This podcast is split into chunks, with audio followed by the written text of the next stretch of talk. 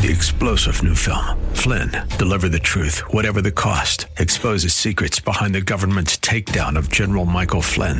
Flynn knew what the intel world had been up to. He ordered the first audit of the use of contractors. This set off alarm bells. He told the truth. He was the most dangerous person for Donald Trump to hire. They had to get rid of Flynn.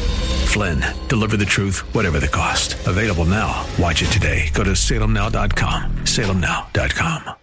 Beyond the four walls and a steeple that we know of as the church, just what is the church? We have an answer for you next on Times of Refreshing with Pastor Napoleon Kaufman.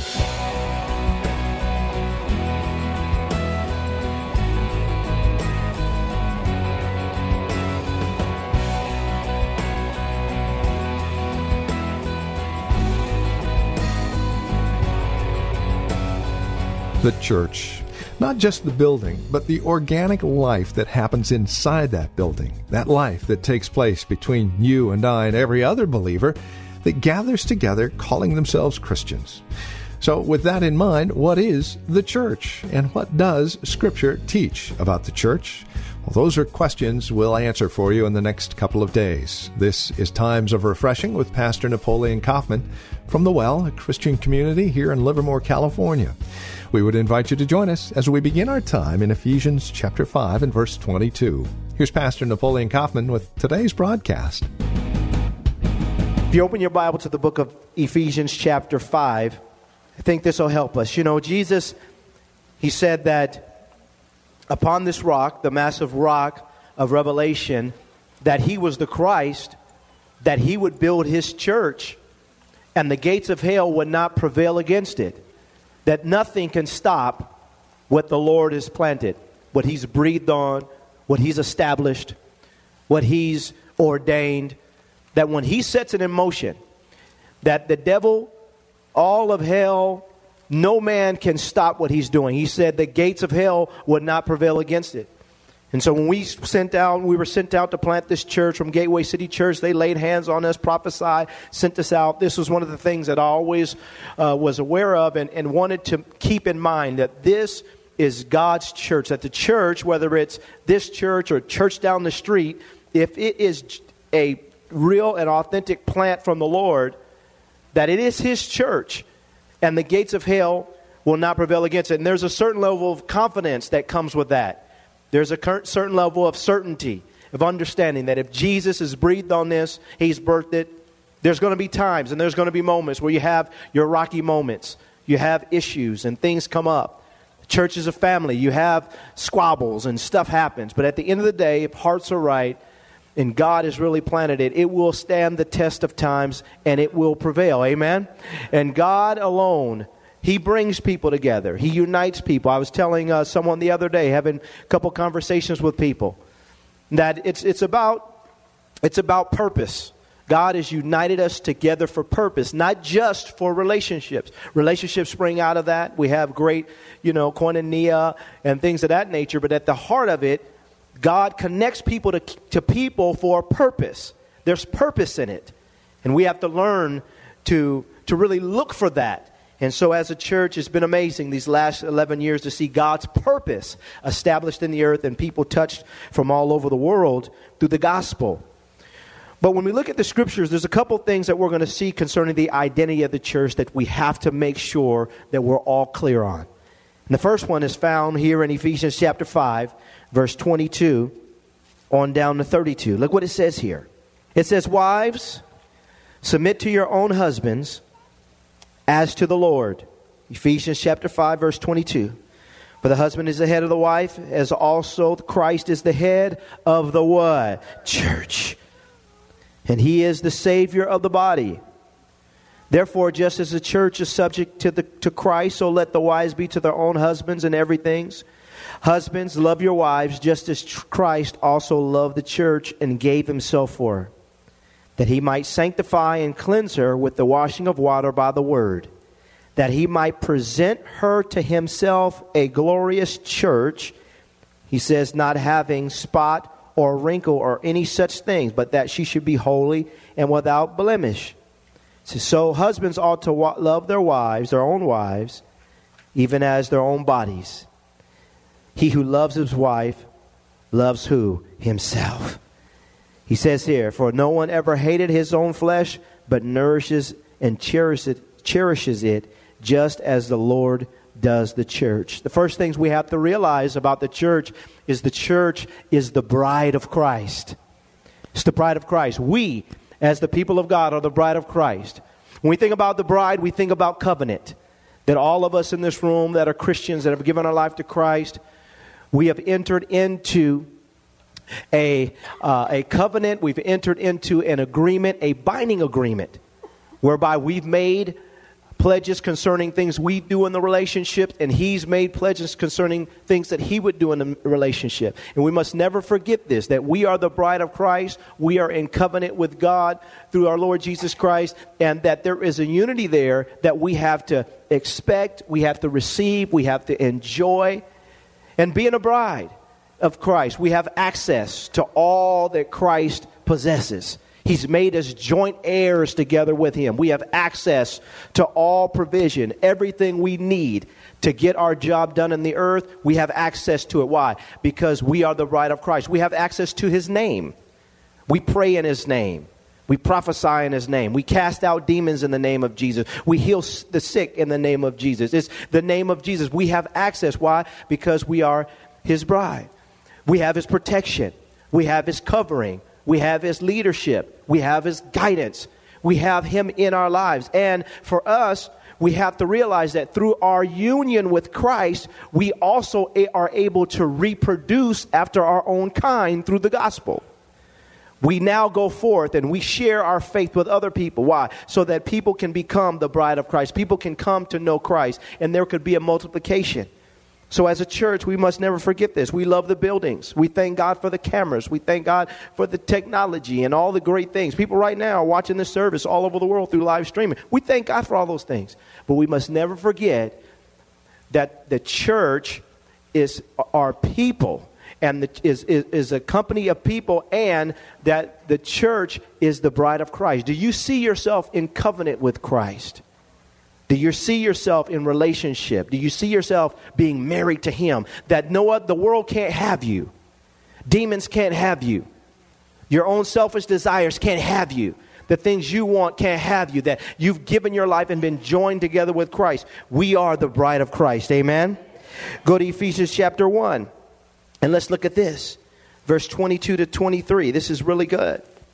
It says here in verse 22 And He, God our Father, put all things under his feet, Jesus's, and gave him to be head over all things to the church, which is his body, the fullness of him who fills, he says, all things. Number two, we are the body of Christ. And when I think about the church as the body of Christ, I, I think about the word expression. Expression. Christ, through us, gives expression. He expresses himself. He reaches people. He touches people. He changes people. He draws people. And we must never forget that we are the body of Christ, that Christ is the head of the church. And as the head, he sig- sends the signals to where things should go. And so it's not us, the body, leading the head, but the head is leading what? The body. And all of us have to embrace this. As, as if Jesus says go left, we go left. If he says go right, we go right. If he says sit still, we sit still. If he says go and buy this, we go and buy this. And he's sending forth the information and he's helping us to go forth in the direction that, that he wants to go as we yield to him as his body. The fullness of him. He rests and dwells within the body, I would say corporately then also individual. We have to desire to be filled with the fullness of who God is. But as a church, we can't forget that. That it's not about our witty ideas, it's not about our creativity, it's not about what we think is right, it's not about our, our, our uh, tradition, it's not about what mama and them did. Can I have an amen?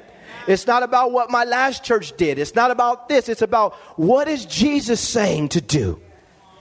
And through His Word, He gives us insight into that. He whispers in our ears. He talks to us, and especially with your leadership team. It's my job to hear from God and just do what He says.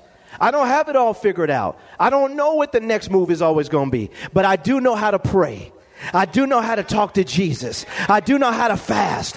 I knew how to say, This is your business, Lord. What do you want us to do with your business? And I think as a church, we need to em- embrace that as a body because ultimately, as a church, we're getting an expression of who Jesus Christ is in the community. And we want him to be glorified through us. Amen? Go to 1 Corinthians chapter 3. Look at this. 1 Corinthians chapter 3, verses 16 and 17. This will also help us. It says this here in verse 16.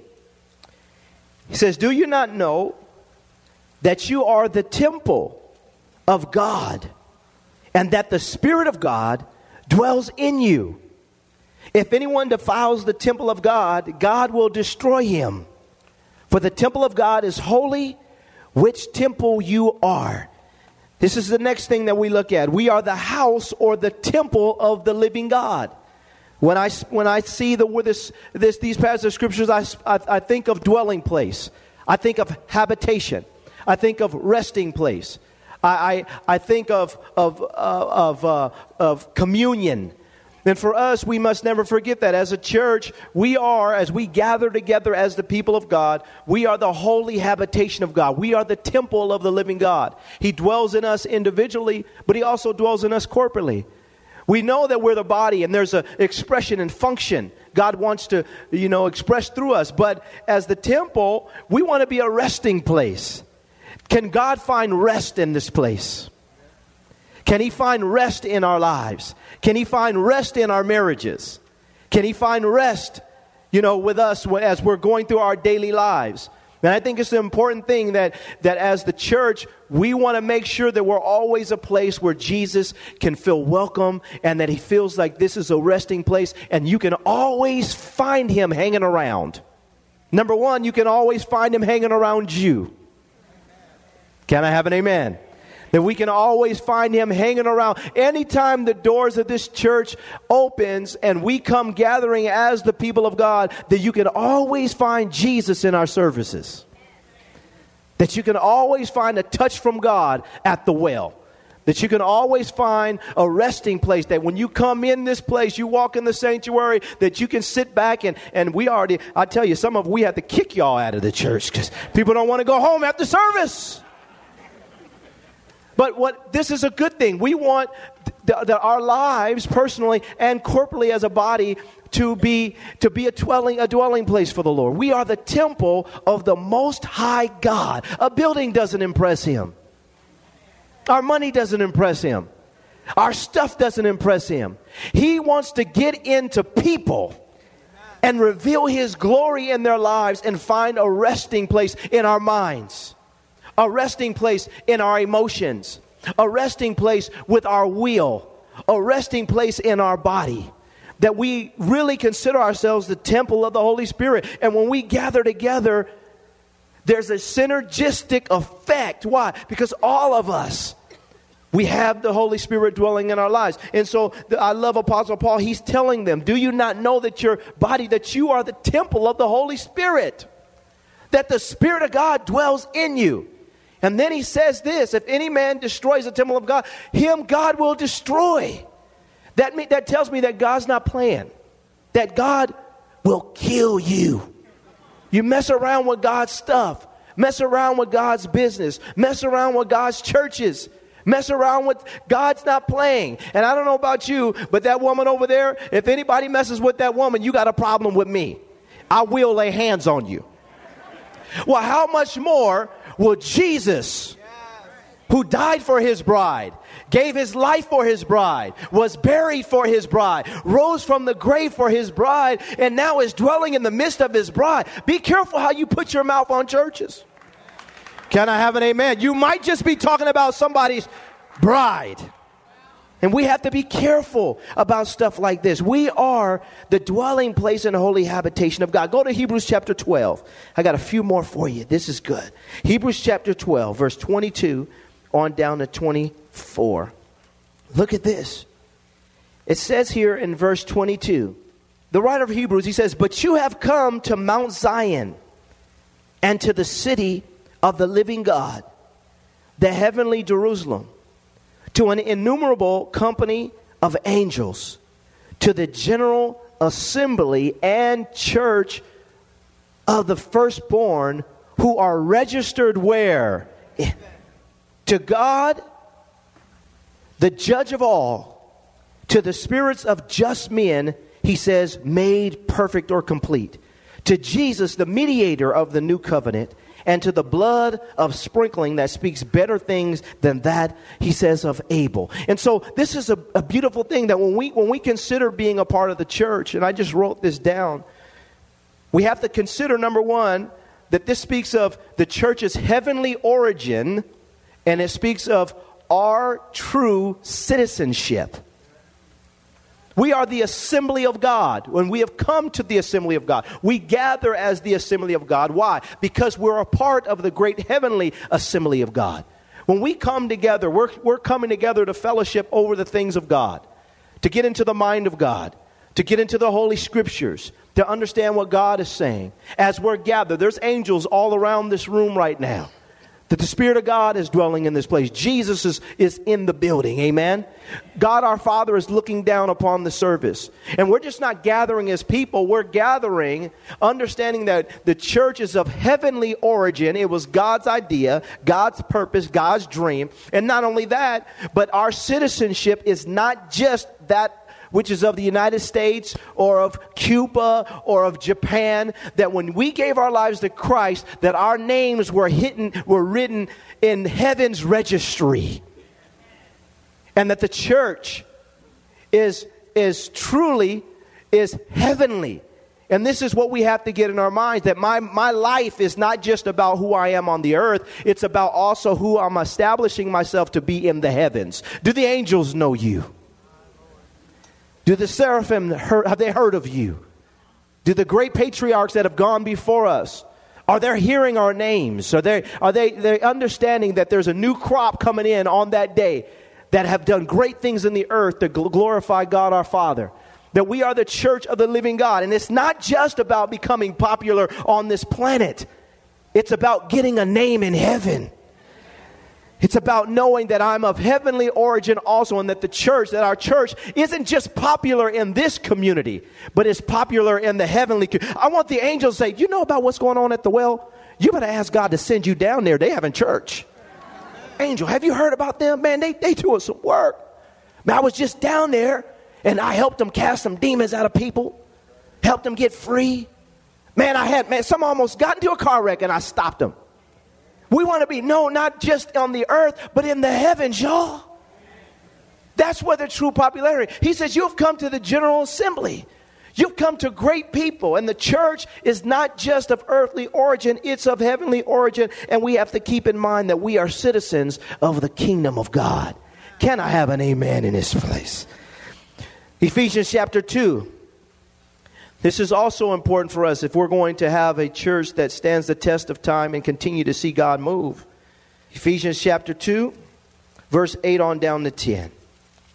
It says in verse 8 For by grace you have been saved through faith, and that not of yourselves.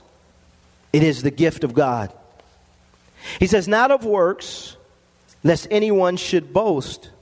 For we are his workmanship created in Christ Jesus for good works, which God prepared beforehand that we should walk in them. Workmanship. Workmanship. When I speak of when I think of workmanship, I think of molding, processing, preparing. I, I, I, I, I, I see a picture of someone that's has some clay and he's a uh, potter and is molding. And I think we must never forget that as the, the body of Christ, as the bride of Christ, as the, as the, the house of God, and all these things that we also are his workmanship. That means the church is going to be constantly moving and growing. And as you watch, you watch this, this deal here and you saw how we started in one place and then we moved and we were stretched and this happened and that happened. And it's just a part of what happens when a, with a local church when God gets his hands on it. And he keeps his hand on it. And as he's keeping his hand on all of us in this room, we have to learn to yield to him. to realize that God's going to pull some things out of your life. He's going to put some things in your life. He's going to kind of stretch you in one way, and then He's going to smash you together. Sometimes you're going to feel like He's stomping on you, and then sometimes you're going to feel like He's throwing you up in the air.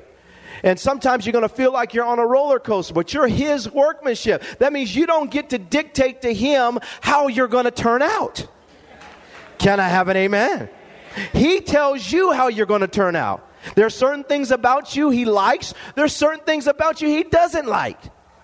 And we have to learn to, to, to, tell ourselves if God doesn't like this about me, then God, then take it away from me and help me to give up to you so you can have your way and you can make me what you want me to be. And as a church, it's the same way. Some ministries God likes, and it was for a season. And sometimes God's okay, that, that's over for you guys as a church. Now I want you to move on into this. There's certain seasons when God has me teaching on certain things. And then God says, okay, don't talk about that anymore. I want you to start talking about this. And then there's certain times when God says, I want you guys to shout during the service that the power of God is here. And we shout and we're jumping and dancing. And there's certain times when God comes in and He says, I want everybody just to be quiet. Be quiet. Can I talk? Sometimes God, and what we do sometimes, we come to church, and if it's not this way, we, way, we think God's not moving. If it's not that way, we think it's God's not moving. And we think if it's not this, but God, you don't dictate to, to God how He wants to move during the service. Can I have an amen? And I'll remind everyone here, and I say this all the time, even when it comes to worship, we're not singing songs to you. We're singing God songs to Jesus. And so you may not like the song, but it's not being sung to you. Can I have an amen? We must never forget that. I don't like the music there. Well, the music isn't for you. Get in there and praise the Lord. We want to find out what God likes. We want to find out what gets Him to manifest His presence, to come down and to be glorified in our midst. Because we're His workmanship. And so that means we're going to be moving and changing and evolving. And we love that. Some Sundays, churches are packed. Some Sundays, people are out vacationing. Some sun, and you can't worry about all that. Why? Because at the end of the day, it's all about God. It's all about God. And we realize that we are His workmanship. He's molding us. Amen? How many feel like you're being molded right now? That's a good thing. First Peter chapter 2. First Peter chapter 2. This is also important as we're growing as a church, we're maturing as a church, and, and we've seen all the great things that God has done. We, we praise God, but we must never forget in our minds these, these points here. First Peter chapter 2, verses 4 and 5. This is good. He says, Coming to him as to a living stone, rejected indeed by men, but chosen by God and what? Precious.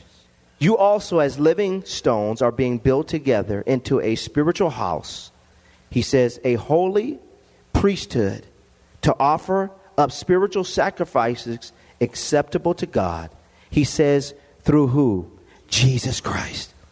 We must never forget this. And I want to go down and uh, let me see this here. I want to go down here. Uh, let's skip down here also to verse to verse 9. He says, But you are a chosen generation, a royal priesthood, a holy nation, his own special people, that you may proclaim the praises of him who called you out of darkness into his marvelous light, who once were not a people, but are now the people of God.